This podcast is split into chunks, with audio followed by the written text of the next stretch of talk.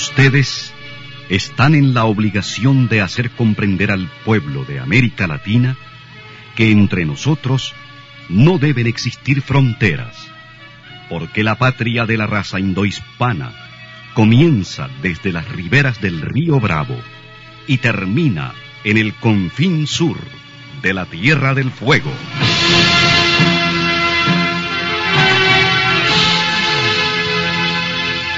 Sin fronteras. Un recorrido por los campos sin límites de la información, la música, la cultura, la economía y el deporte. Los hechos y los hombres que todos los días construyen un mundo sin fronteras.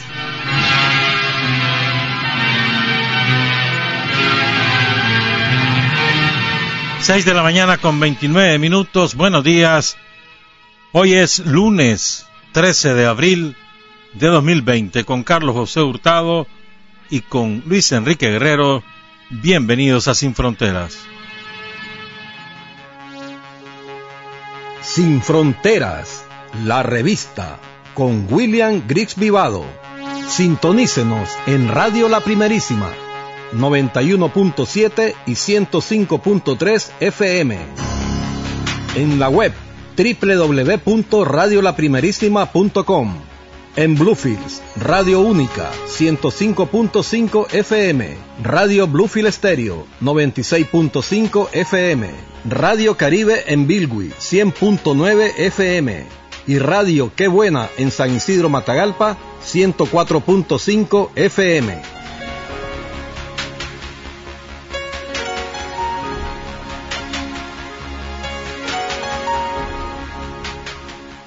Hay hombres que luchan un día y son buenos. Hay hombres que luchan un año y son mejores. Pero hay hombres que luchan toda la vida. Esos son los imprescindibles. Hace 30 años, el 13 de abril era Viernes Santo. Y ese día falleció en un accidente de tránsito el compañero Ervin de Jesús Jaime Rocha, trabajador de Radio La Primerísima. Rendimos tributo a su memoria, no olvidamos a Ervin de Jesús Jaime Rocha. Terminó la Semana Santa, la Semana Zángana. No hubo la afluencia de todos los años en los balnearios. La gente prefirió dos cosas. Salir uno o dos días a algún lugar cerca, tipo Giloá, tipo El Trapiche, algo más a Chapi por 8000, aquí en Managua. El León a Poneloya, a Las Peñitas. O sea, ir cerca. Ir por uno o dos veces en la semana. En los departamentos estaba, por ejemplo, en el lado de Huibulía, repleto, Río Coco y otros balnearios. En el lado de. En los ríos, pues. En cada uno de los municipios que tienen esa dicha de tener un río caudaloso que les sirve de balneario, eso estaban repleto. Hubo procesiones por Occidente. La gran ventaja que tenemos en Nicaragua es que el gobierno no le ha dicho a la gente tienen que salir, está prohibido quedarse en sus casas, no ha dicho eso el gobierno. El que quiere quedarse se queda. La empresa que quiera mandar a la mitad de sus trabajadores a la casa, pues lo hace. Cada quien, ¿verdad? Pero como disposición oficial no es. Pero hay una apertura. Cada quien hace lo que mejor le parece. Pues. El que quiere salir, sale. El que necesita trabajar, salir porque tiene que trabajar, sale y trabaja. No lo tiene prohibido. Esa es la gran ventaja que tenemos aquí. La libertad y vigilancia, responsabilidad. Hoy inicia la tercera ronda de visitas casa por casa. Alrededor de dos millones se hicieron entre las dos primeras. Hoy empieza la tercera. Lo mismo, ¿no? Recordarle a todo mundo el lavado de manos, el cuidar a los, a los personas mayores de 60 años, sobre todo las personas con enfermedades crónicas como diabetes, como cáncer, como hipertensión arterial, como problemas del hígado, problemas de los riñones, hay que cuidarlos más. ¿verdad? Es la enorme ventaja que tenemos aquí en Nicaragua. El sistema de salud que se apoya en la organización comunitaria, no se puede explicar el sistema de salud en Nicaragua sin la organización de la comunidad. Hay un vasto esqueleto de instalaciones de salud, puestos, centros, casas, de salud comunitaria, hospitales primarios, hospitales, hospitales especializados, los hospitales de links, un vasto sistema estructurado, pero que no se puede explicar sin la participación comunitaria, que es la, diferencia cualitativa con, cualquier otro sistema de salud. Quería referir algunas cosas antes de meternos. Les vamos a ofrecer información y puntos de vista para que tengan mejores elementos y se formen un juicio sobre lo que nos está ocurriendo en el mundo. Y quizás los vamos a sorprender. Pero voy a referir cuatro o cinco casos primero. Empiezo con lo que ocurre en El Salvador. ¿Cómo están los casos en Centroamérica? Hasta las 5 de la mañana de hoy, porque ya actualizó Honduras y ya actualizó Costa Rica. Hay 7.674 casos, 302 muertos. 302 muertos, es decir, más o menos menos del 5% de letalidad tenemos. Es un, estamos más o menos en el promedio mundial. Panamá tiene 3.400 casos, 87 muertos. Dominicana, 2.967 casos, 173 muertos, el doble casi, poco más del doble que Panamá. Costa Rica tiene 595 casos y solamente 3 muertos. En Costa Rica, por ejemplo, muchísima gente se fue a la playa. Ahí se estaban quejando en los medios, en la televisión, que qué barbaridad, que estamos en cuarentena y muchísima gente en la playa. Por ejemplo, pues hoy iban a endurecer un poco más el plan, pero pero en general la gente se ha ido relajando a la medida que pasa el tiempo. En Honduras hay 397 casos, 25 muertos. En El Salvador, 137 casos y comenzamos iguales. El primer caso en Nicaragua se dio, a, se, dio a conocer el, el, mismo día que El Salvador. El Salvador lleva 137 casos, nosotros 9.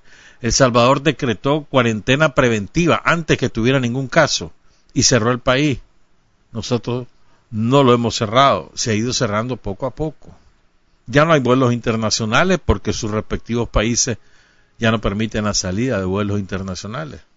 Estados Unidos, México, solo queda con Viasa.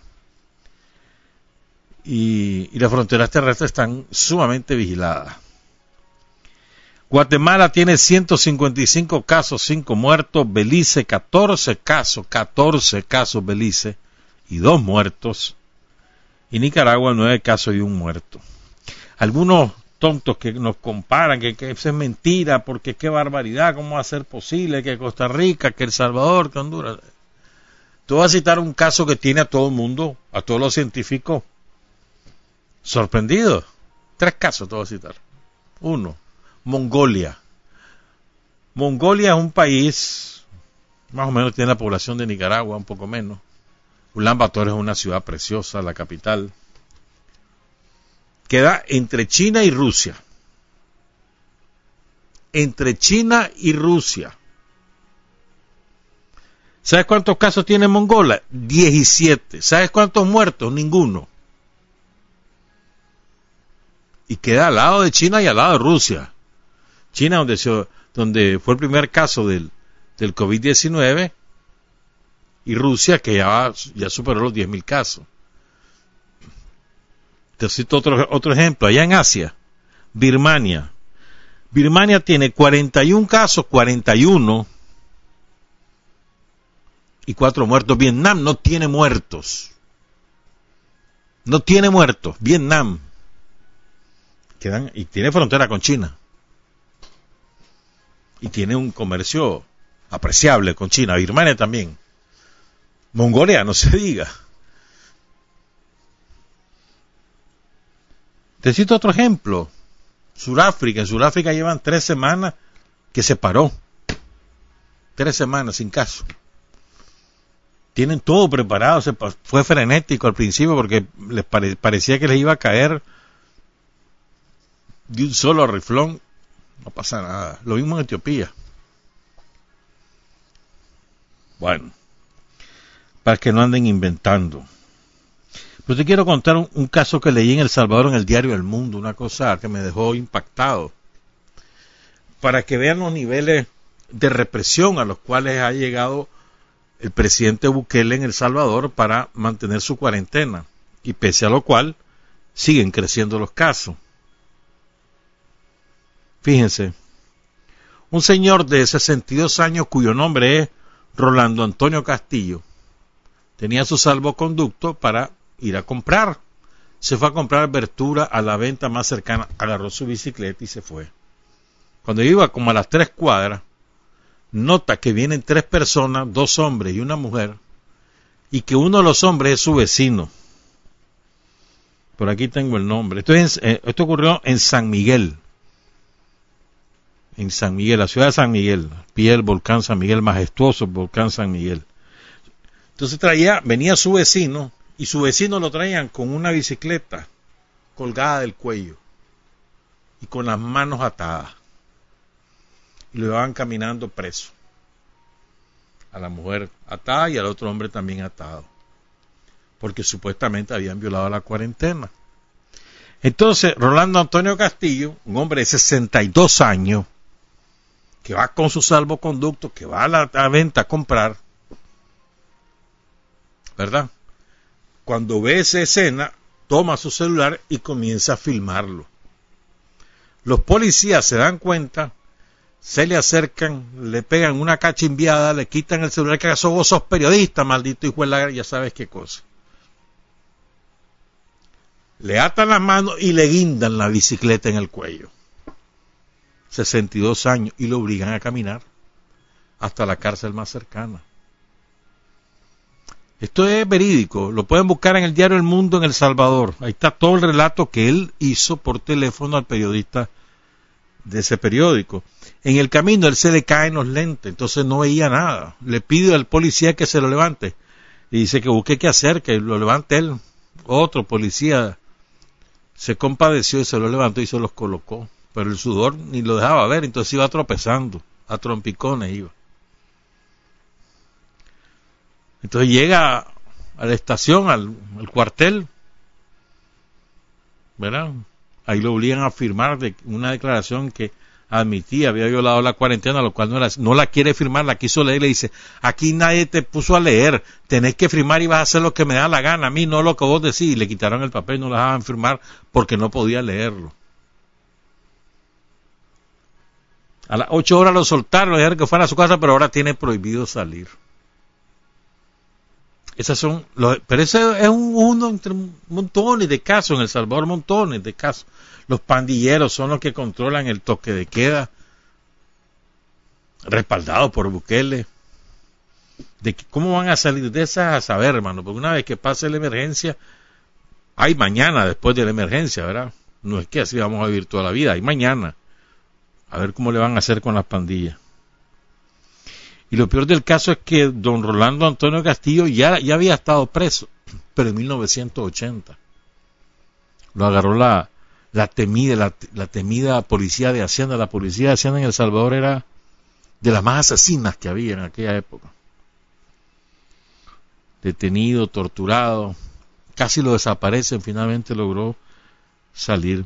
No es fácil esto a mi edad, no pensé volver a ver cosas así creí que pertenecía al pasado. Soy El Salvador, ahora Ecuador. Ahí anda circulando un video de la noche del sábado, que es de Ecuador, diciendo que es Nicaragua, ¿lo has visto? Ponen un montón de féretros y el video es verídico.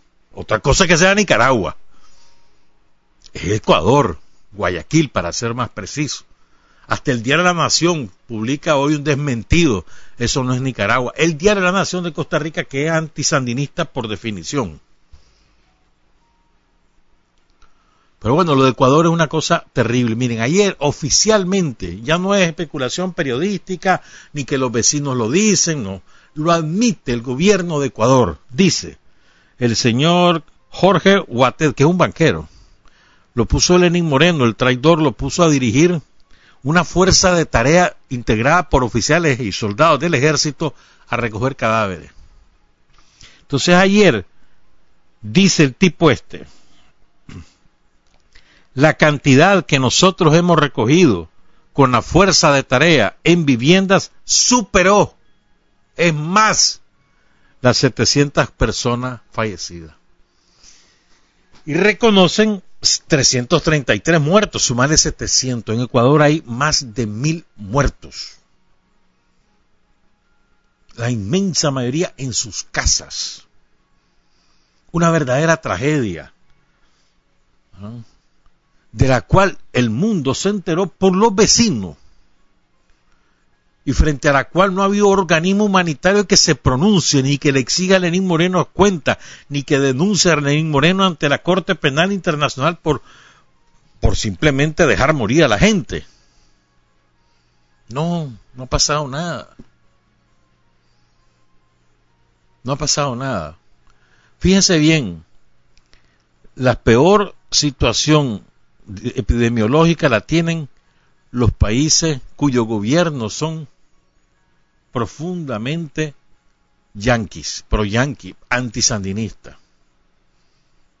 ¿Ustedes creen que es casualidad eso? En cambio, el mejor control de la epidemia lo tienen los países más alejados de la política norteamericana. Cuba, Venezuela, Argentina, Nicaragua, Colombia lleva más de 100, 109, creo 109 muertos. Brasil ya supera los mil muertos. Argentina creo que anda por los 98 muertos. Menos muertos tiene Chile, aunque más casos. Perú, acá rato, eh, es lo mismo. Ahí están abriendo nuevos cementerios porque dicen que no, no saben cuántos van a morir. El mejor control epidemiológico lo tienen Cuba, Venezuela, Nicaragua, Argentina. No es casualidad. No es casualidad. A nosotros nos va a llegar la, la hora en que el gobierno nos diga quédense en su casa. Probablemente sí. Entre más tarde nos llegue mejor. Es poco probable que no nos ocurra. Es poco probable. Ahora, que aquí vaya a haber estado de sitio que aquí vaya a haber ejército y policía echando presa a la gente porque andan en la calle, eso no, olvídense de eso, eso no va a ocurrir. Nosotros apostamos a la responsabilidad ciudadana, a la conciencia popular, y por eso es la información continua, y por eso son las visitas casa por casa. Pero aquí olvídense de ver a la policía haciendo los desmanes que hacen en El Salvador, y nosotros somos dictadura. Ellos son democracia y nosotros dictadura. Pero aquí olvídense que eso va a ocurrir. No van a ver en esa a la policía, ni mucho menos al ejército. Van a ver al ejército, eso sí, si acaso la, la emergencia se nos extiende, van a ver al ejército construir los hospitales de campaña, eso sí. Y van a ver al cuerpo médico militar del servicio de los ciudadanos, eso sí, tenganlo por seguro. Y lo mismo va a pasar con los, los médicos de la policía. Ahí vas a ver. Todo el mundo en función de controlar la epidemia cuando nos llegue a ocurrir, si nos llega a ocurrir. Que ojalá no. Debemos estar contentos. Miren cómo vamos de bien. Y entre más tiempo tarde en generalizarse, o sea, de, ¿qué significa eso? En que el virus empiece a contagiarnos sin que se haya contacto de por medio con alguien que vino del exterior, sino que ya se ha producido aquí. Entre más tarde eso mejor. Cuando eso ocurra, ni modo, habrá que encerrarnos por sectores geográficos seguramente, pues, como está haciendo Cuba.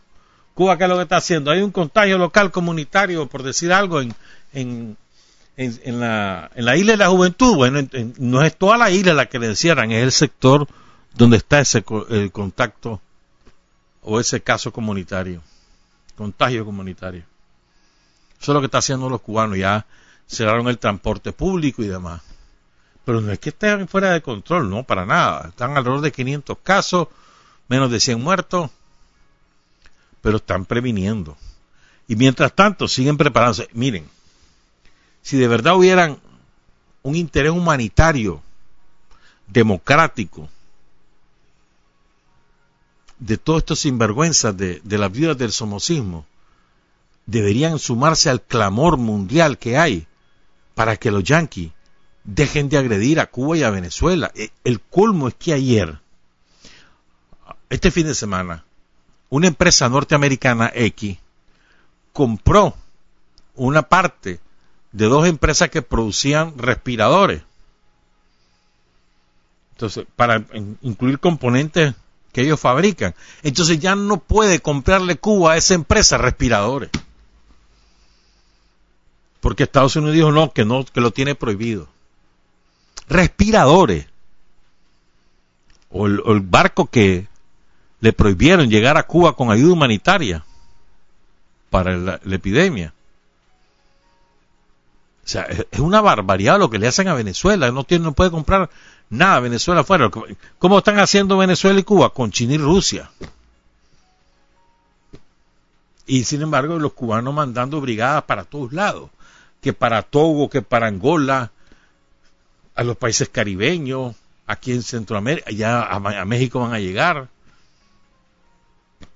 Los cubanos con un corazón gigantesco, dándolo, no lo que les sobra, sino que compartiendo lo que tienen, para que todos, entre todos podamos controlar la epidemia. Fíjate bien, miren lo que está pasando en Estados Unidos. Estados Unidos es estremecedor, ¿no? Ya, ya superan los 22 mil muertos, 22 mil muertos, ¿verdad? Te voy a decir exactamente a ver cómo andan. Los, gringos andan con, bueno, hasta la medianoche, 557 mil casos, 22 mil 300 muertos. Nueva York ya está llegando a los 10 mil muertos. Es Nueva York el epicentro, pero eso probablemente se traslade hacia otra zona de Estados Unidos. Algunos dicen que va a ser Florida, el, siguiente epicentro de la, de la epidemia en Estados Unidos. Pero bueno, ya van por más de medio millón de casos y más de 22 mil muertos. ¿Verdad? Pero miren ustedes lo que ocurrió en Estados Unidos. El primer caso le llegó a, los norteamericanos el 22 de enero en el estado de Washington. 22 de enero. El segundo caso les apareció el 24 de enero. El 26 tenían cinco casos. Así pasaron hasta el 31 de enero, que le aparecieron siete y después volvió a subir hasta el 15, perdón, hasta el 21 de febrero. 15 casos. 15 casos el 21 de febrero. O sea, estás hablando, en un mes solo tenían de 1 a 15 casos. Maravilloso, les iba a los gringos. ¿Verdad? El 30 perdón, el primero de marzo ya tienen 30 casos y a partir de ese momento empieza la curva exponencial a crecer. O sea, Trump tuvo tiempo desde finales de enero y antes, porque a él le avisa China en privado a principios de enero lo que les está pasando en Wuhan. Bueno, pues que te vaya bien, controlarla. Te deseo suerte. A lo más que le dijo Trump al presidente de China, Li Peng y no hizo nada por preparar al país. Minimizó al máximo eso, es una gripe, está bajo control, no hay que preocuparse. Una y otra vez, una y otra vez lo dijo. Y ahora tiene los 50 estados en, en estado de emergencia, primera vez en la historia de Estados Unidos que eso ocurre, y la epidemia fuera de control. Estados Unidos que tenía un ruinoso sistema de salud pública en ruina, bancarrota total. Abandonado a su suerte, con 30 millones de norteamericanos sin seguro, de ciudadanos norteamericanos, meterle después a los inmigrantes.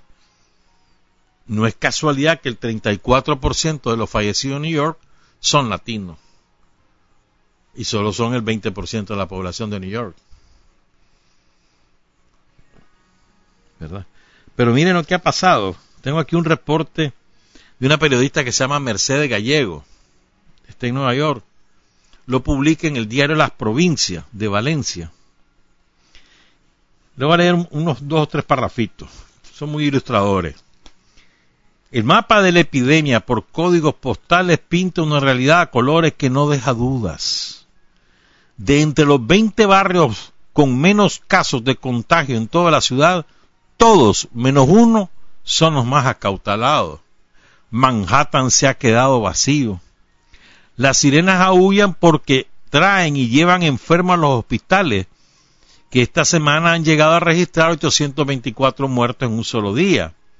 Pero quienes tenían vistas a Central Park han salido de la ciudad en aviones privados y han alquilado casas multimillonarias en los Hamptons, el área costera de Long Island, en la que veranean. O sea, aquí hicieron los ricos, apenas se dieron cuenta de lo que venía encima, jale.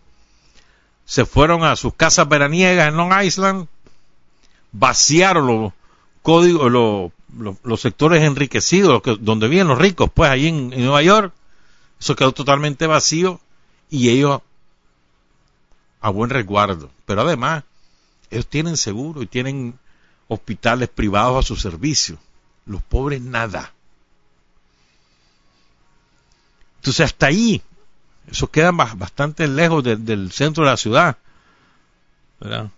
Hay una empresa de helicópteros que se llama Blade, le llaman el Uber de los helicópteros, que se encargan de hacerles mandados. Helicópteros. Entonces les cobran 800 dólares por entrega. Pues mira, ve, tráeme la leche, tráeme el pan, la mantequilla y no sé qué cosa más. Eh, eh, por helicóptero, en serio. Se lleva el helicóptero y le, lleva le, hace la compra en el súper y se la lleva a la casa. Esos están a salvo.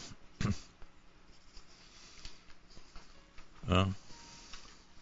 Es impresionante, pues, toda la, división de clases que hay, ¿no? Dice. Qué barbaridad, mano. Es que hay muchas cosas.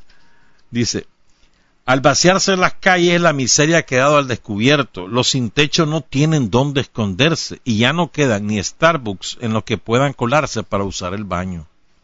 Son los únicos que habitan las calles y duermen en el mundo subterráneo del metro, donde se mezclan con los obreros que no han podido escapar del trabajo. Atrapados entre el miedo a quedarse sin trabajo y el miedo a caer enfermos, los los que ni siquiera tienen calificación para el teletrabajo siguen tomando el transporte público cada día para abastecer los supermercados, cocinar en los restaurantes o pedalear en el reparto a domicilio. Una encuesta del Pew Center reveló que a la mayoría de los neoyorquinos que ganan más de 100 mil dólares le mantendrán el puesto si pierden dos semanas de trabajo por enfermar de COVID-19 pero en cambio a los pobres los corren al día siguiente. Entonces, ¿qué ocurre? Vos tenés a los sin techo que se cuentan por decenas de miles en New York, en Los Ángeles, en San Francisco, en, en Washington, en cualquier lado. les dicen quédate en casa y ellos viven en la acera. ¿Mm? quédate en casa y viven debajo de los puentes. Quédate en casa y viven en las estaciones de los metros lavate las manos, le dicen, no tienen, ni siquiera tienen oportunidad de bañarse, ni de ir a, un baño. Hacen sus necesidades al aire libre. Quédate en casa. Ese es el otro gran, bueno, ya vamos a hablar de eso, porque hay un artículo que quiero comentarle. Pero antes, mira, antes que se me olvide, hombre, es que el, pasado, ¿cuándo fue? En marzo, final, a ver, como para el 22, para el 23 de marzo, por ahí. Aquí leímos un artículo, más bien una reseña de una carta que publicaron 12 médicos italianos médicos italianos que le trabajan al hospital Juan 23, un hospital pionero, o sea, de máxima calidad en Milán, perdón, en Bérgamo. Estos 12 médicos publicaron esa carta en el New England Journal of Medicine de Estados Unidos. Es decir, en el periódico de New England, el periódico de la medicina de New England, de Nueva Inglaterra, de Estados Unidos. Fíjate bien. Son 12 médicos italianos que lo publicaron en un diario norteamericano. ¿Verdad? Espérame, ¿sabes qué voy a hacer? ya no tengo esto aquí. Qué desgracia. Bueno, no importa, lo íbamos a poner en YouTube, la captura de pantalla y se me olvidó decirle a, a Carlos. No importa, pues. Entonces, un portal de noticias de derecha pura, tiene muchas noticias de Argentina que se llama Infobae, publicó esta carta, una reseña de la carta, ¿verdad? Y la tituló así. Pongan cuidado cómo la tituló. El coronavirus es el ébola de los ricos. Lo dicen los médicos italianos, no lo digo yo. Porque hay un grupo de estúpidos que dijeron de que yo había dicho eso, que qué bárbaro, que eh, no sean idiotas, busquen ese artículo, eso fue lo que yo hice, leer una carta de los médicos italianos, que lo dicen ellos. El coronavirus es el virus, eh, perdón, es el ébola de los ricos. Es la frase final de ese documento. ¿Estamos claros? Se me había olvidado, mano, tirar ese riflazo. Pero no, no me quedé con él. Juega, pues. Nos vamos a hacer la pausa y cuando regresemos vamos a hablar de la singular estrategia de Nicaragua y de qué es lo que probablemente está ocurriendo sin que nos demos cuenta. ¿Y saben qué? Nos van a poner un gobierno mundial que no va a estar en manos de ningún partido político, sino en manos de los ricos. Son las 7 de la mañana con 3 minutos. Para decir la verdad hay cinco dificultades. Tener el coraje para comunicarla, la inteligencia para reconocerla, el arte para convertirla en arma, la capacidad para seleccionar a aquellos en cuyas manos será útil y la habilidad para propagarla. Están escuchando Sin Fronteras.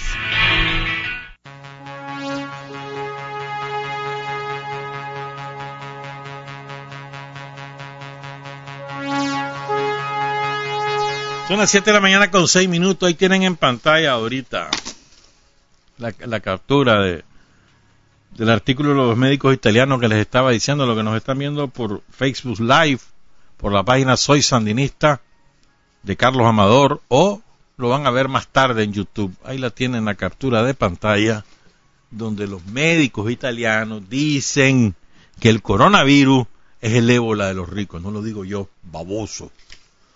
Bueno. Mira, este, hay un, especialista en, en, biología. Nicaragüense, que no es, por supuesto, ningún ningún neófito en el tema. Y además, tampoco es prosandinista, es pro gobierno. Lo fue, pero ya no es. ¿Verdad? Él se llama Jorge Jenkins trabajó como embajador de Nicaragua en Suecia hace muchos años. Entonces él es biólogo celular y antropólogo social y le trabajó también a la OPS. Ya vamos a hablar de la OPS. Entonces él dice lo siguiente. Ha sorprendido el hecho que en nuestro país no se han atendido las recomendaciones avaladas por los expertos en epidemiología a nivel regional y mundial sino que se han promovido prácticas a contrapelo de las recomendaciones. Cabría esperar que la adopción de esta estrategia casi única en Nicaragua, distintas a otras tomadas por la inmensa mayoría de los 194 países del mundo, hubiera producido gran cantidad de casos y de funciones. Sin embargo, al 8 de abril, hoy es 12, hoy es 13, nuestro país de 6,5 millones de habitantes solamente reportaba 6 casos, hoy tenemos 9 y un muerto. Algunas posibles explicaciones, dice Jenkins. Uno, hay casos que todavía no han sido identificados por falta de suficientes pruebas de laboratorio. Puede ser. Dos, los casos de COVID-19 tienen síntomas leves o incluso no los tienen. Y que tal vez los más serios van a emerger los próximos días o semanas. Tres, Nicaragua tiene, esto es importante, uno de los menores flujos de pasajeros internacionales en Centroamérica y una afluencia de turistas extranjeros muy discreta, de manera especial después de abril de 2018. Dicho de otra forma, menor cantidad de agentes extranjeros que puedan propagar la enfermedad dentro del país, caso muy distinto al de Costa Rica y al de Panamá. Cuatro, la pirámide poblacional de Nicaragua se caracteriza por un mayor porcentaje de población joven, segmento que resiste mejor la infección del COVID-19. Solamente el 5.12% de la población de Nicaragua es mayor de 65 años, que es la más susceptible de presentar efectos graves de la enfermedad. Quinto, la densidad de la población ronda los 50 habitantes por kilómetro cuadrado, la más baja de Centroamérica con excepción de Belice casi la mitad del país, Caribe Norte y Caribe Sur, tienen una densidad poblacional mucho menor que el promedio nacional, anda alrededor de los 30, y donde la transmisión de enfermedades epidémicas tiende a ser menor. 6. A pesar de que prevalece la población que vive en las ciudades donde la posibilidad de transmisión es mayor, el país todavía tiene una importante población rural que ronda el 40%, que por su forma de vida dispersa está en menor riesgo de padecer esta enfermedad. 7. La epidemia se presenta de forma tardía con relación al país de origen, los países europeos y Estados Unidos. Las gripes estacionales como la influencia A y B se dan de manera especial en los meses invernales, por lo general de octubre de un año hasta abril del siguiente año.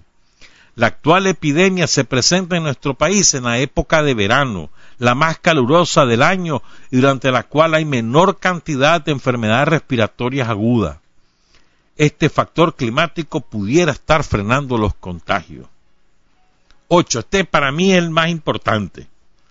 El estilo de vida en Nicaragua se desarrolla alrededor de espacios horizontales donde prevalece la separación de vivienda muy distinto caso es el de Panamá, el más afectado de la región. Ahí es muy común la vida en complejos de apartamentos donde el contagio es más fácil. En otras palabras, ¿qué dice Jenkins? Porque hay más, tan poquitos casos en Nicaragua? Puede ser que no se han hecho las suficientes pruebas, dice. Puede ser. Puede ser que estén los casos y que, lo, que van a estallar más tarde. Puede ser, dice. Acuérdense, dice también que aquí tenemos menos fuentes de contagio. Es decir, ¿cuál es la fuente principal de contagio en toda América? En todo el mundo, excepto China. ¿Cuál es la fuente? Gente que estuvo en China. Comenzaron a regarlo por todo, por Estados Unidos, por Europa. Después, una vez regado en esos países, los habitantes de esos países que viajaron a otros llevaron el virus. Pero son importados. En América son importados en todo el mundo son importadas, excepto China. ¿Me entendés? Como aquí tenemos menos afluencia de viajeros, tenemos menor incidencia del virus, dice Jenkins. Luego dice, lo que pasa es que también nosotros tenemos muchos jóvenes. Solamente el 5% de la población tiene más de 65 años. Ah, después, dice además, gran parte de Nicaragua está deshabitada y es verdad. Tenemos 6 millones y medio en 129 mil kilómetros cuadrados. Y El Salvador tiene mayor población en 21 mil kilómetros cuadrados. Y el otro factor que me parece que es el más importante es que aquí no tenemos edificios de apartamentos donde vive todo un cachimbo de gente y entonces el, el virus, entre más gente que tenga contagio está, más rápido se expande y más grave es la incidencia individual. aquí no, aquí son casas con su patio. Si aquí nos toca, desgraciadamente, la cuarentena, la mayor parte de gente que tiene, que vive una familia por casa, tiene una ventaja, la mayor parte tiene patio. La mayor parte, no estoy diciendo que todo, tiene patio. Por lo menos o, jardín o terraza, pues. Pero aquí hay un enorme segmento de la población, y a esto quería ir, que viven tres, cuatro familias en una casita. Vive el abuelo, la abuela, el hijo o la hija o, o dos hijos con su nuera o su yerno, sus nietos, en espacios que a veces son cuando muchos 60 metros cuadrados, generalmente son menos de 50, hacinados, donde de piso de tierra, la cocina, una cocina, ¿no? generalmente no tienen refri, unas cuantas camas. ¿Qué hace esa familia encerrada? Y no crean que eso es poquito, ¿viste? Yo diría que eso es más o menos en las ciudades, más o menos la mitad de la población vive en esas condiciones. Para que no estemos hablando al, simplemente porque nos ocurre hablar como como, como creemos que los demás viven como nosotros vivimos. Y nada que ver, hermano. Nada que ver. Fíjate bien, en, en España hoy comenzó una, empezaron a, reabrir la actividad económica, van a ir al suave, hoy empezaron. Pero hasta que tenían la cuarentena, aproximadamente el 33% de la mano de obra seguía trabajando entre soldados, policías, trabajadores de la salud, vigilantes, este, eh, la parte de, de comercio, pues, de los que cocinan, de los que las entregas a domicilio, porque eso sigue funcionando, los supermercados, las tiendas, alrededor del 33%, cerrando supuestamente, poniendo a todo el mundo en cuarentena. Pongan, pongan cuidado en, en esos datos, es decir, para que relativicemos, hombre. Me decía un amigo, dice, algunos virólogos hablan de inmunidad cruzada, resultado de las masivas campañas de vacunación. Este es otro factor que yo he escuchado.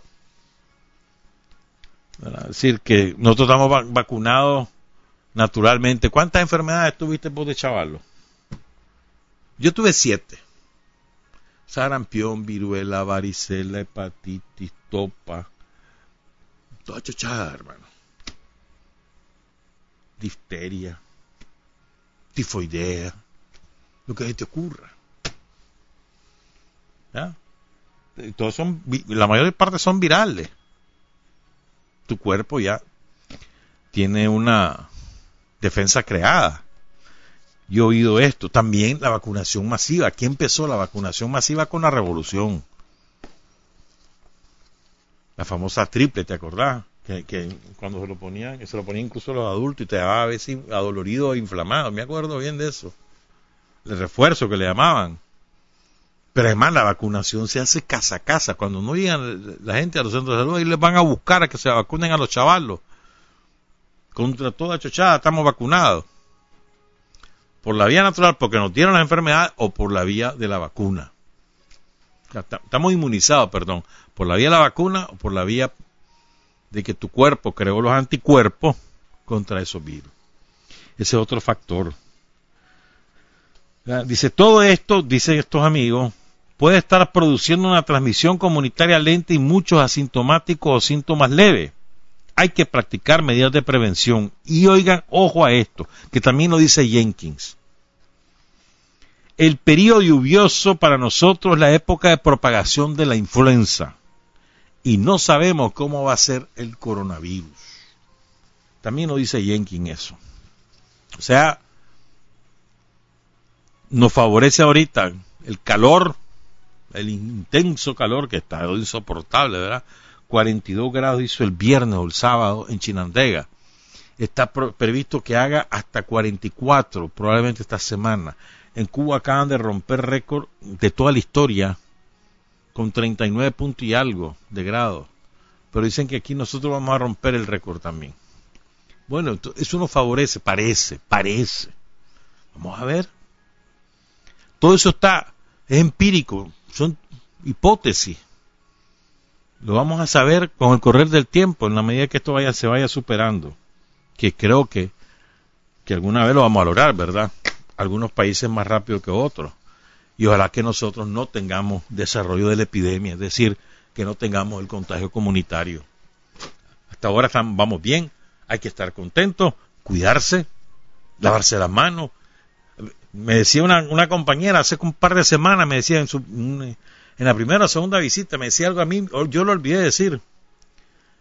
Ella me decía, fíjate que en tal, en una casa, en tal lugar, lo que me dijo la, la, la, la señora de la casa, es que ella no podía estarse lavando las manos a cada rato porque se le iba el pan de jabón y que el jabón le tenía que durar toda la semana.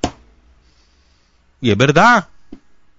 La gente pobre, y es la mayoría, no tiene para estarte comprando un pan de jabón todos los días. Mira el clavo que tienen en la Concordia, por ejemplo, ahorita. ¿Cuál es? Una hora de agua diaria porque está seca la fuente que les abastece de agua al municipio, al pueblo, al casco urbano una hora de agua diaria. ¿Cuándo te vas a lavar las manos? ¿Me entendés? Si, aquí es bien fácil estar recetando y no sé qué y no sé cuánto. ¿verdad? Podés lavarte las manos frecuentemente, hacerlo. ¿Querés ayudar a gente que no, que no tienen? Regalarle jabón. Regalarle jabón si querés que alguna empresa regale el alcohol, sentate a esperar, ¿oíste? El otro día leí a alguien defendiendo a, los pelas que no pueden, los pobrecitos no pueden fabricar alcohol gel porque no tienen la maquinaria. Como fregué vos, hermano. Las industrias automovilísticas en Estados Unidos las acaban de reconvertir para fabricar respiradores. En una semana estaban listos. No vas a poder hacer eso vos. Y ya tenés la materia prima que es el alcohol, no lo vas a poder convertir. Vas a poder el alcohol al 70%, regalo y regalarlo. Regalo y regalarlo. Y hacer alcohol gel que solo le vas a echar este. ¿Qué llaman la. la aloe vera, la. La sábila. Le agregas sábila y ya está de tener alcohol gel. Avión. Bello. Y eso de lavarse la mano, vos sabés que era pecado lavarse las manos. Hasta el siglo XVI más o menos. Pecado. Pecado mortal. Te comulgaban los curas por lavarte las manos. Las manos no las tienen que estar tal como Dios las trajo al mundo. Era prohibido lavarse las manos. Y a un pobre hombre, me acuerdo, hay, un médico que es el famoso, se me olvida ahorita el nombre, este, el siglo XIX, él fue el que descubrió, él era obstetra, pues, partero, pues.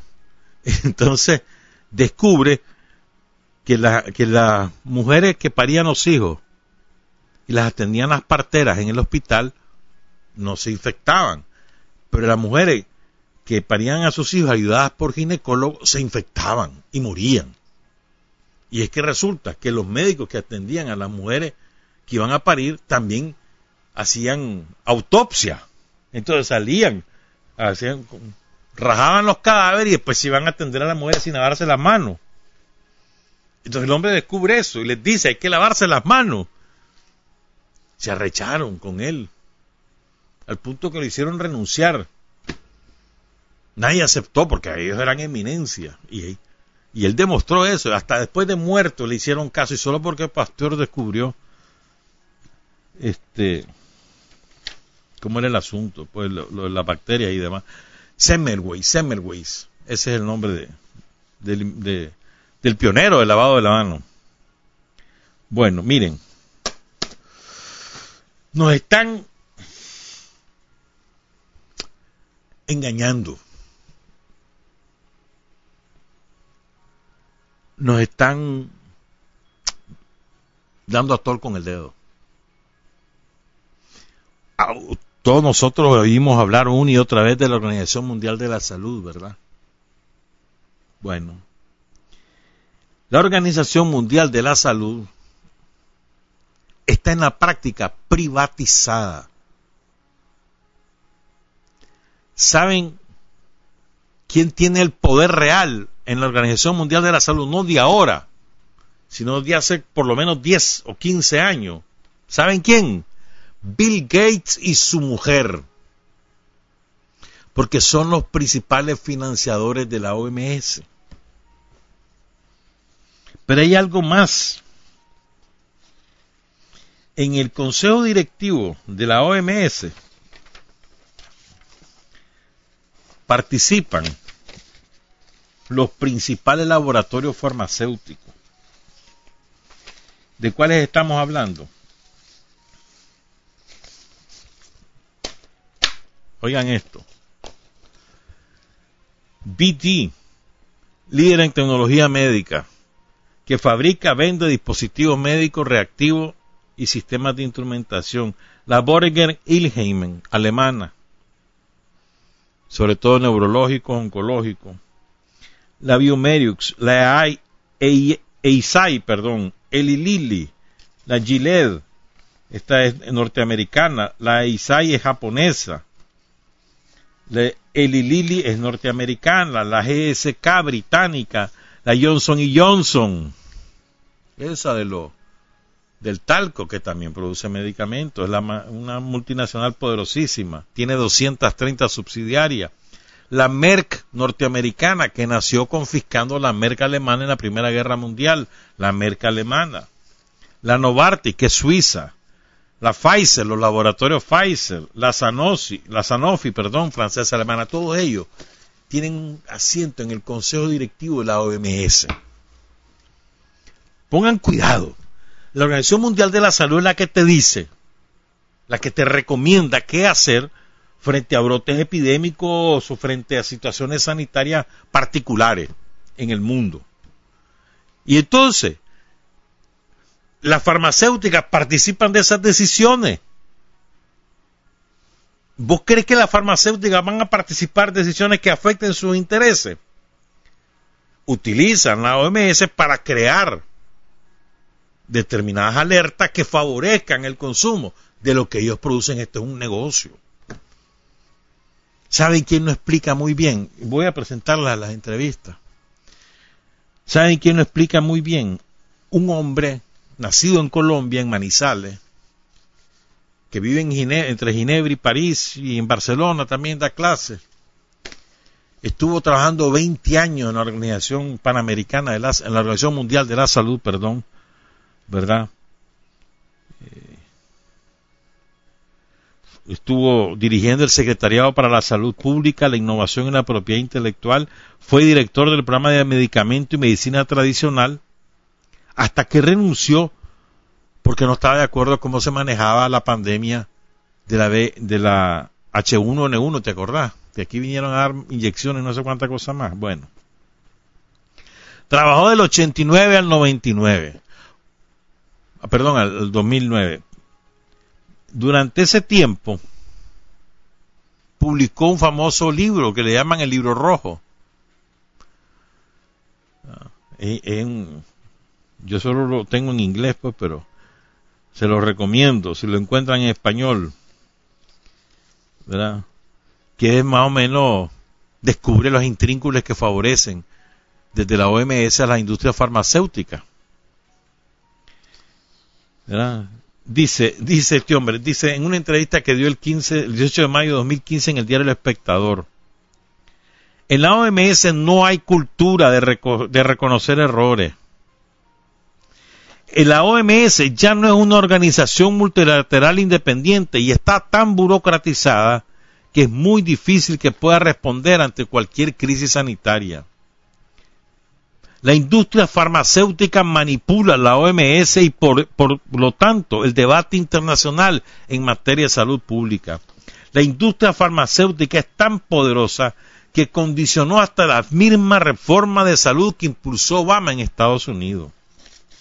En 2014, oigan, eh, este es un anecdótico, pero que más o menos te ilustra lo que está pasando. En la Asamblea Mundial de la Salud, en 2014, cada ministro de salud tenía cinco minutos para tomar la palabra. Cinco minutos. Llegó la Melinda Gates, la mujer de Bill Gates. A ella le dieron 35 minutos porque es la que administra los reales que su maridito, el filántropo, le da a la OMS 90 millones de dólares un año y así va. ¿Me entendés? Entonces, que, los que mandan, eso es el matrimonio, el matrimonio Gates. Bill y la Melinda Gates, esos son los que mandan en la OMS. Lo demás es puro cuento. Ya les voy a contar ahora qué pasa con Bill Gates. Pero primero les voy a, les voy a presentar esta entrevista, paciencia, que, no es corta, es un poco, es un poco larga.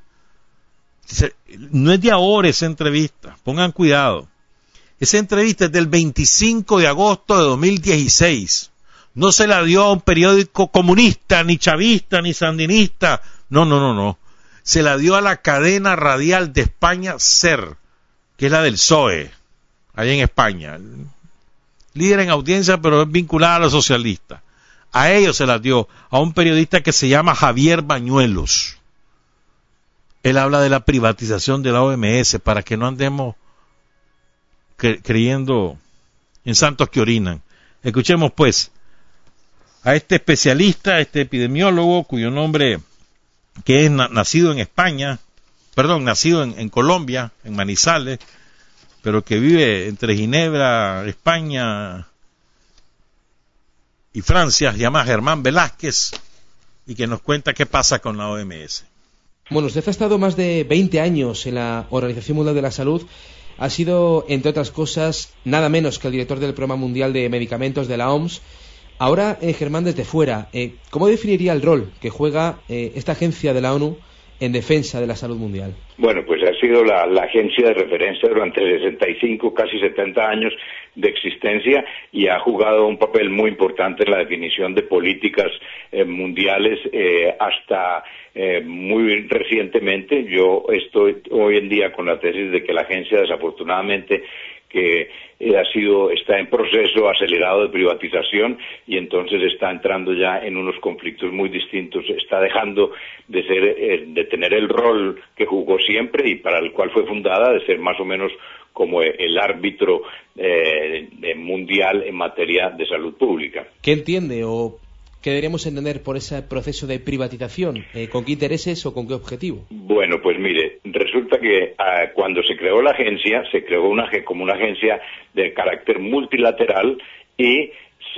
durante muchísimos años, podríamos hablar de unos 50 años, el presupuesto de la, de la agencia era el financiamiento, las contribuciones obligatorias de todos los países, de los 100 93 países que, miembros de la OMS tenían que dar una contribución anual obligatoria, de manera que los países ricos y grandes pagaban mucho más que los países pequeños y pobres.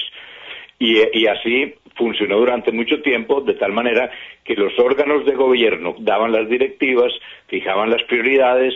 Resulta que en el momento, hace unos eh, ya 20 años que llegó a la dirección de la OMS la ex primer ministra de Noruega, eh, em, Harlem Brundtland.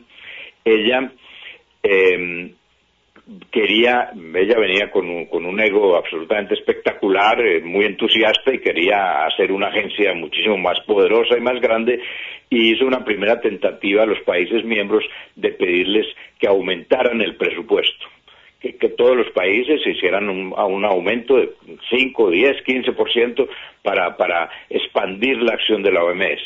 Los países, sobre todo los países industrializados, curiosamente, rechazaron que se, que se aumentara el presupuesto.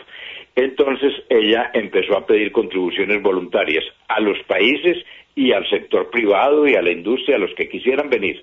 Y empezaron a entrar dineros, dineros que eran extra presupuesto. Algunos de esos dineros, y sucede actualmente, son dineros públicos porque son gobiernos, pero no están no hacen parte de la cuota regular obligatoria, sino que es una contribución voluntaria. Esas contribuciones voluntarias, la principal característica que tienen es que el donante puede decir para qué va, de manera que escapa un poco a las deliberaciones y formulación de prioridades del grupo, de, todo el grupo de países a nivel mundial. Es decir, los Estados Unidos dicen, yo estoy interesado en que se investigue en esto, entonces doy un gran de 5 millones y tiene que ir al programa tal. Y así, eh, con mucho más fuerza, el sector privado y la industria y las fundaciones filantrópicas, eh, Bill Gates soy el, el, segundo eh, contribuyente al presupuesto de la OMS, son todo eh, donaciones que van para temas específicos. Entonces se ha ido, se ha ido privatizando eh, la, la, organización en ese sentido. Hoy en día más del 80% del presupuesto de la OMS repito, más del 80% del presupuesto son contribuciones privadas o públicas pero voluntarias, el, que se concentran básicamente en unos 10 donantes, que son países, Bill Gates e industria farmacéutica. Eso le a preguntar, porque aquí en la cadena SER eh, hemos analizado esos datos, ¿no? esos datos públicos que hace la, propia Organización Mundial de, la Salud. Eh, según el análisis que hemos hecho, hemos podido comprobar, por ejemplo, mencionaba ahora la industria farmacéutica, eh, han ofrecido, han donado a la Organización Mundial de la Salud algo más de 90 millones de, dólares. Tanto las compañías como la propia OMS asegura que con esos fondos se financian todo tipo de proyectos. ¿De alguna forma esto condiciona la independencia de la OMS a la hora de tomar decisiones o a la hora de, fijar prioridades? Sí, absolutamente. Y lo que, los dineros se utilizan para cualquier cosa es absolutamente falso. Hay los contratos privados cuando entran los dineros van muy muy especificados. Le voy a poner un ejemplo que yo conozco bastante bien porque yo fui el director del programa de medicamentos. El programa de medicamentos, desde que se creó, se tiene como norma que tenía que ser financiado totalmente con fondos regulares. No había que pedir contribuciones voluntarias. El programa de medicamentos, como está fijando estándares, eh, tiene que estar totalmente independiente, porque si hay alguien que tiene que una fundación privada puede ser que tenga algunos intereses, entonces va a influenciar. ¿Qué sucedió? Hoy en día el programa de medicamentos está en un 90% financiado por la Fundación Bill y Melinda Gates. y ellos no están dando el dinero neutro para el programa en general, están dando el programa para tres o cuatro asuntos que se interesan a Bill Gates. De tal manera que hoy en día el programa está haciendo únicamente para lo cual tiene dinero. Y lo otro se quedó en el papel. El programa, por ejemplo, trabajaba mucho en lo que era uso racional, lo que llamó la OMS y llama todavía el uso racional de los medicamentos. Era trabajar en lo que era la buena prescripción de medicamentos, el buen uso eh, y administración de medicamentos, etcétera. En eso ya no se hace absolutamente nada porque para eso ningún donante ha dado dinero. Una pregunta más. Eh, hay quienes piensan que de alguna forma eh, si las empresas, en este caso la industria farmacéutica, contribuye con una cantidad no limitante, lo decíamos antes, 90 millones de dólares durante el año 2015, que de alguna forma la Organización Mundial de la Salud puede adoptar decisiones de salud pública que puedan acabar beneficiando a estas propias compañías. ¿Esto es una especulación? ¿Es una teoría que puede ser cierta? No, es una teoría que es totalmente cierta y es comprobable y ya ha sucedido y está sucediendo. Cuando hablamos ahora del, ejemplo del programa de medicamentos, pues le voy a dar otro ejemplo. Cuando un donante, Fundación Bill Gates o la industria farmacéutica dice voy a dar tanto dinero para el programa de lucha contra el SIDA. Esto, esto viene, esto viene, viene acompañado de otros detalles y es que representantes de la Fundación Gates, por ejemplo, solicitan estar presentes en los comités de expertos que tienen esos programas. Entonces, hay, hay, un conflicto de intereses grave, mucha gente sucedió y está documentado. Yo tengo por ahí un artículo que escribí hace un par de años sobre la epidemia H1N1. La epidemia H1N1 cuando se estuvo, estuvo deliberando y se lanzó, eso salió en los periódicos de varios, aquí en Europa, de varios, en varios países, los, los posibles fabricantes de vacunas y de medicamentos, los el Tamivir en aquella época, el tal Tamiflu, eh, estaban sentados en, la, en, la, en el comité que estaba decidiendo si se lanzaba una epidemia o no. de tal manera que ellos empujaron evidentemente a que, a que se lanzara la epidemia y se diera una alarma global porque ellos iban a tener un mercado eh, eh, impresionante. los, las toneladas, las montañas de, stock que los países constituyeron del Tamiflu para la H1N1 fueron gigantescos y hoy en día de esto no se habla, se habla muy poco a nivel nacional y a nivel internacional porque los países no quieren mostrar el, error que cometieron. Eh, hoy en día se demostró que el Tamiflu es totalmente ineficaz y hubiera sido incluso contraproducente eh, aplicarlo de una forma masiva. Nunca se hizo y esos stock están guardados y en algún momento va a haber que destruirlos porque el medicamento ya caducó. Eh, de manera que ahí uno se da cuenta, las compras masivas del Tamiflu, las compras masivas de las vacunas para la H1N1. Para darle un ejemplo nomás, eh, Francia eh, compró 90 millones de vacunas, de las cuales se utilizaron 5 millones. Las otras fueron incineradas y destruidas y, hicieron compras los países con la recomendación de la OMS sin ningún criterio. Francia, como le decía, compró 90 millones de vacunas con una población de 60 millones. Cuando le preguntaron, el, Parlamento le preguntó a la ministra de Salud de la época, ¿usted por qué compró 90 millones si son 60 millones de habitantes? Y entonces ella, en la respuesta dijo, no, en algún momento pensamos que había que vacunar dos veces. Bueno, pues entonces hubiera tenido que comprar 120 millones y no 90 para que esto fueran cosas, arreglos improvisados y comerciales eh, sin, ninguna, sin ninguna base científica. Otros países en, Europa compraron solo para la mitad de la población, para un tercio de la población, etcétera. No hubo ninguna, ninguna norma relativamente uniformada, por lo menos digamos en el caso de Europa. Eh, y hoy en día uno se da cuenta ya cuántos fueron los, los muertos de la H1N1, creo que fueron 21.000 eh, muertos, de manera que uno se pregunta hoy en día si tenía sentido haber lanzado una, una pandemia, que fue lo que muchos expertos independientes externos a la OMS contestaron en aquella época y siguen contestando. lo mismo había sucedido con la gripa, la famosa gripa aviar, de la cual el gabinete del director general de la OMS en aquella época anunció que era probable que murieran 150 millones de personas en el mundo. Hoy en día, 15 eh, años después de la gripe aviar, murieron 331 personas, sobre todo en Indonesia y en Vietnam, 331, y se anunciaron 150 millones de personas pero eso correspondía a todos los intereses comerciales que había detrás para la venta del Tamiflu. Abiertamente, escuchándole, es evidente que mm, habla de una eh, falta de independencia palpable ¿no? en la OMS. ¿Cómo se podría evitar esa situación?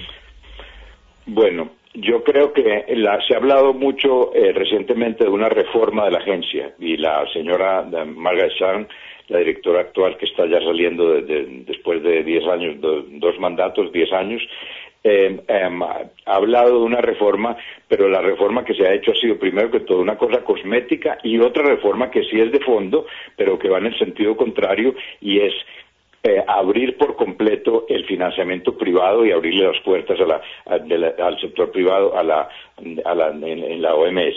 La, la reforma y cómo se podría salir habría varios puntos. Primero, yo creo que habría que plantearse claramente que esta tiene que ser una agencia pública para que pueda conservar una total independencia y neutralidad y que tienes que estar financiada con dineros públicos, de manera que se debería hacer un plan progresivo, digamos, a 8, 10 años, decir, vamos a retomar el carácter público, por lo menos ponerse como objetivo de tener el 51% del presupuesto, un presupuesto que sea público y solo 49, como pasa en una empresa, que el, el, Estado o los Estados o el sector público sea el sector mayoritario para que tenga un poco la, capacidad de gobernar.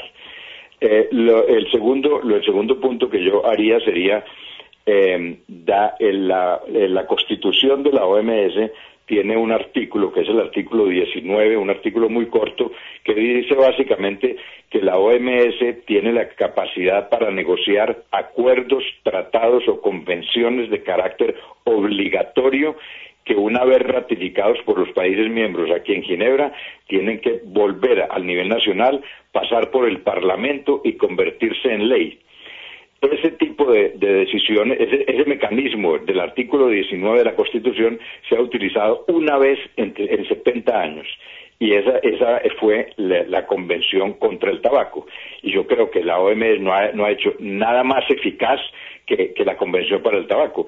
Y hay hoy en día leyes, hace 10 años o 15 años nadie se imaginaría que uno en los aviones no se iba a poder fumar o en los trenes o en los lugares públicos, hoy en día, o en los restaurantes, etcétera. Hoy en día es una realidad y es por ley y es una medida que tiene una, una, un, un impacto en la salud pública absolutamente espectacular. Sigue, esa entrevista sigue, pero ahí creo que queda básicamente la idea. ¿Qué viene? Vos sabés que, o sea, los ricos más ricos de este mundo, como los Soros, los Rockefeller, Bill Gates, Carlos Slim, los ricos más ricos, tienen información suficiente por anticipado de cosas que van a ocurrir 10, 15 años plazo, o cosas que ellos van a hacer o a propiciar 10, 15, 20, 30 años plazo. O sea, planifican lo que nos va a pasar, toman medidas que propician los acontecimientos. Por ejemplo, una de las medidas que decidieron hace unos cuantos años es la democracia es un estorbo, hay que buscar qué hacemos con ella. Y ahí, ahí van trabajando. Por ejemplo, por eso, no solo en el sentido político, en el sentido económico, social, poblacional.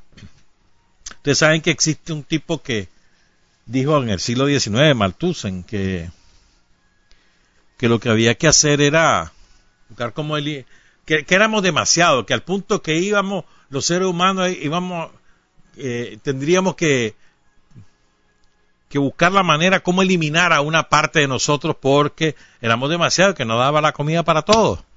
Maltusian, los maltusianos.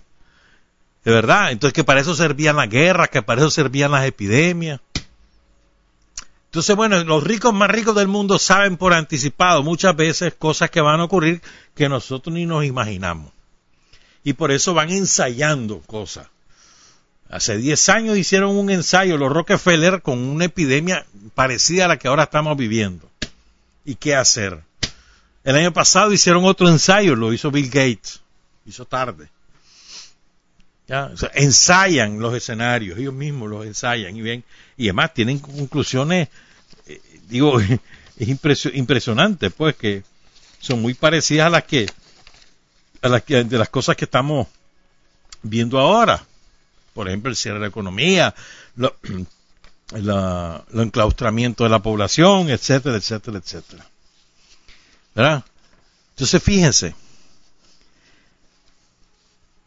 El foro de Davos se reunió entre el 21 y el 24 de enero. Me acuerdo que al terminar esa reunión le preguntaron a Trump sobre el COVID-19. No, no hay problema, un caso el que tenemos, eso lo vamos a controlar, no se preocupen por eso que le vaya bien a los chinos, dice. Me acuerdo bien de eso, ahí en Davos. Entonces, bueno, el caso es este, pues. Y, ese foro fue dos semanas después que, los chinos dijeran es un nuevo virus. Porque hasta ese momento tenían una neumonía desconocida. Ya, ya hacia más o menos mediados de enero, no, un poco antes, la, la segunda semana de enero dijeron es un nuevo virus. Bueno, pero oigan esto. Después de esa reunión, apareció una nueva iniciativa para buscar la vacuna, llamada la Coalición para las Innovaciones en Preparación para Epidemia, CEPI, patrocinada por el Foro Económico Mundial y por la Fundación de Bill Gates. ¿Ah? La vacuna se anunció en el foro cuando no, ni se soñaba que el virus iba a regarse por el mundo. Ellos lo sabían que se iba a regar, nosotros no.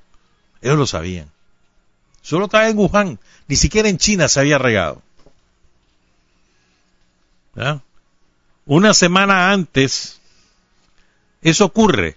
Ellos lanzan la iniciativa de la vacuna y la Organización Mundial de la Salud ni siquiera ha hablado de una emergencia de salud pública mundial lo hace una semana después. Primero el foro de Davos, Después sale la, inventan esa coalición para la vacuna de algo que todavía no ha sido, no se ha extendido. Y hasta después la OMS le hace caso a Bill Gates, le hace caso al Foro Davos y aparece una emergencia pública, una emergencia sanitaria pública internacional. Eso fue el 30 de enero. Fuera de, China, el número de casos confirmados en ese momento era de 150 y solamente 6 en Estados Unidos. Dice Michael Chosudovsky, un investigador del, Centro de, Investigador, de, de Investigación sobre la Globalización con sede en Canadá, dice lo siguiente.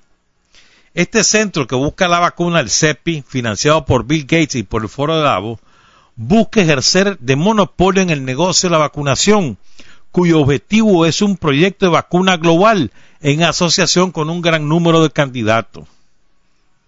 Anunció financiamiento para su asociación con una multinacional farmacéutica con la Universidad de Queensland en Australia, un contrato con otra multinacional moderna, con el Instituto Nacional de Alergias de Estados Unidos, ¿verdad?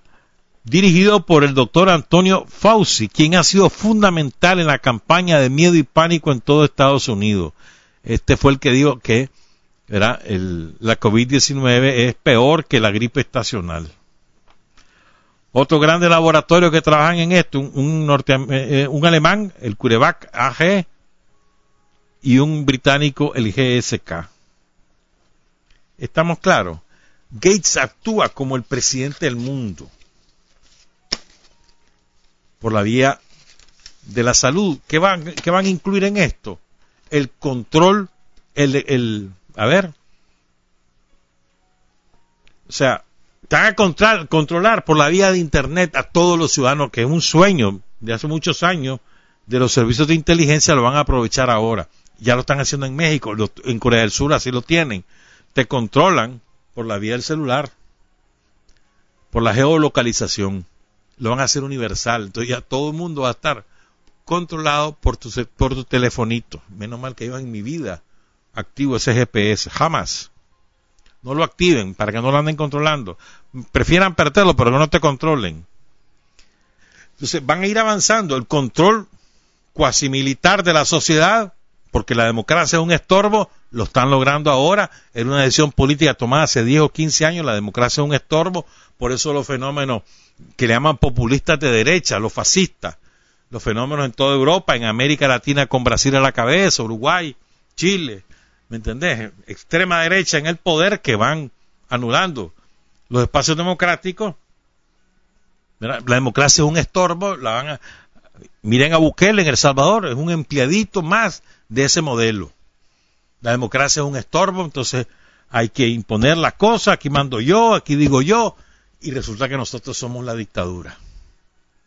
¿Me Entonces, van a aprovechar esto para imponernos control militar de la sociedad, restricción de los espacios democráticos, geolocalización de la mayor parte de los ciudadanos por la vía del uso de los celulares y, por supuesto, el control psicológico de las sociedades por la vía del miedo del miedo a morirte y del miedo a que los demás te contagien. Eso es lo que está ocurriendo. Y eso es lo que van, depende de nosotros. Aquí en Nicaragua no, no nos va a ocurrir eso, pues, pero esa es la tendencia universal. ¿Saben qué batalla es estratégica? En este momento, ¿quién descubre la vacuna? ¿O quién descubre por primero, por, por primera vez la vacuna? Y esa batalla ahorita es a nivel mundial entre los laboratorios farmacéuticos y tres países, China, Cuba y Rusia. En este momento yo creo que la delantera lo tienen los cubanos, pero no vaya a ser que los farmacéuticos esto la descubran primero. El que tenga primero la vacuna se apuntó no solo una raya, y si la tenemos de este lado, vamos a impedir que nos controlen, vamos a impedir que hagan negocio con nosotros, porque los cubanos no van a hacer negocio con esa vacuna. Claro que la van a cobrar, no la van a regalar. Claro que la van a comprar, la van a vender, pero no van a hacer negocio con esa vacuna. Va a estar al servicio de la humanidad. Si la descubren ellos, y como los van a vacunar a todos, quién sabe qué más nos van a echar en esa vacuna que ellos van que, lo- que logren inventar, si lo logran, quién sabe qué más van a inocularnos. Ni cuenta nos vamos a dar. Es decir, aquí crean enfermedades para que busquemos medicamentos. Otra denuncia, Germán Velázquez, ya no me tengo que ir. Es que eh, él te lo explica, pues, dice Germán Velázquez. eh, las industrias farmacéuticas no trabajan con medicamentos para curarte los males, sino para aliviarte los males, porque el negocio es que te alivie, no que te cures. Que pases enfermo la mayor cantidad de tiempo posible, pero que te vas aliviando, pero no te vas curando. Ese es el negocio. El negocio no es curar. El negocio es que te alivie el negocio. Si te alivias, dejas de comprar. Es como con los carros ahora. ¿Cuál es el negocio? Los repuestos. Antes, en los años 60, 70, se hacían carros que te podían durar 40, 50 años. Decime un carro que ahora te dure 40, 50 años. El negocio es los repuestos. Lo mismo en la medicina. El negocio no es curar. El negocio es mantenerte y sostenerte ahí. Que creas vos que te sentís mejor, pero el mal está ahí hasta que te mata. Buenos días, buenas tardes, buenas noches. Trabajar, avanzar, combatir, vencer, patria y libertad. Revolución es sentido del momento histórico. Es cambiar todo lo que debe ser cambiado. Es igualdad y libertad plenas. Es ser tratado y tratar a los demás como seres humanos. Es emanciparnos por nosotros mismos y con nuestros propios esfuerzos es desafiar poderosas fuerzas dominantes dentro y fuera del ámbito social y nacional. Es defender valores en los que se cree al precio de cualquier sacrificio. Es modestia, desinterés, altruismo, solidaridad y heroísmo. Es no mentir jamás ni violar principios éticos. Es convicción profunda de que no existe fuerza en el mundo capaz de aplastar la fuerza de la verdad y las ideas. Revolución es unidad, es independencia, es luchar por nuestro sueño de justicia para Cuba y para el mundo es la base de nuestro patriotismo, nuestro socialismo y nuestro internacionalismo.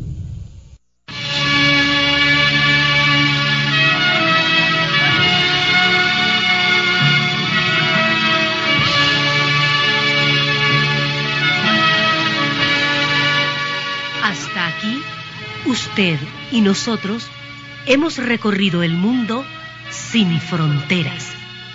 Los hechos que los hombres producen transformando su realidad. Desde aquí, Nicaragua, tierra de libertad.